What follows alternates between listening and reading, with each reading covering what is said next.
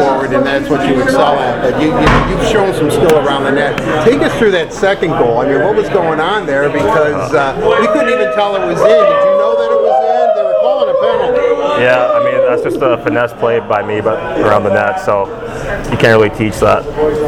So, so, you, so, so you were you knew what you were doing the whole time. Oh yeah, absolutely.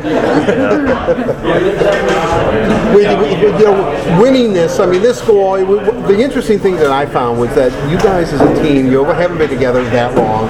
Is that you know that after tonight, this team is never going to be the same. Uh, to win this, that was your goal for this guy at the bond because there did seem to be a team chemistry, uh, uh, you know, a, a sense of team, which is sometimes difficult because you're trying to also impress the Red Wings and you kind of get up, get caught up in yourself.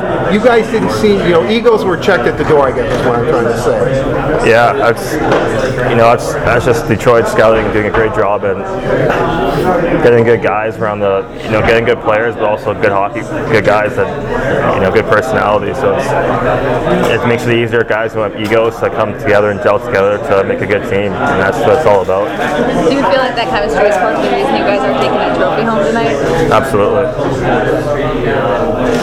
Joe, uh, you know, let me ask you, what, what is it with the power play? I mean, I think it was nine power play goals you scored this tournament. Obviously, every game that you were down, that was really what got you guys back in it, and also your physical play. I mean, power play. That's you know that's your chance uh, to really get to, to tie a game or to go up on the score, and you know that's what we needed. The power play stepped up, and that's exactly what we needed for us to do. The new coach came in for the power play, you know, just telling us that you know pretty much just do what we want to do out there, have fun with it, and you know that's the end result. I know you worked out with him all summer. What, uh, what's your opinion of, Veleno as a player? As a hockey player, smooth, real smooth.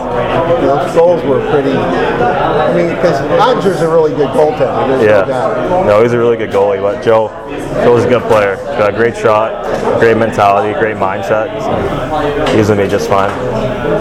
Do you soak it in for a little while, or, or do, you, do you change your focus right back to training camp? I think I think we're gonna enjoy this. You know, I say we worked pretty hard to get here, so to let it go by just like that, it's not fair to us. So we're gonna enjoy it. Have a day off tomorrow, and then be ready for camp. Yeah, what, how about that? I mean, uh, you can enjoy it to a certain point, and it's great that you won, but now it gets real, right? Beginning on Friday, Absolutely, and your mindset, you're feeling pretty good. feeling great. How much closer do you think you are to the, to the big club than when you started out your first time?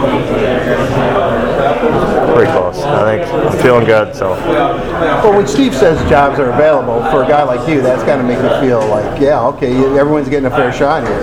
Yeah, you know, jobs are open, and for myself, development-wise, I, you know, I, knew, I know what I need to do. I know I need to get some season done in the AHL. So for me, I had that year, I made some strides, and now I'm ready to go, You know, pushing for a job. You know, there's a little kid in, uh, that's really overjoyed by your performance. tonight. It's just waiting for you to adopt. Yeah, I know, I know. That's not going to go away. It's not. It's not. Thanks. Thank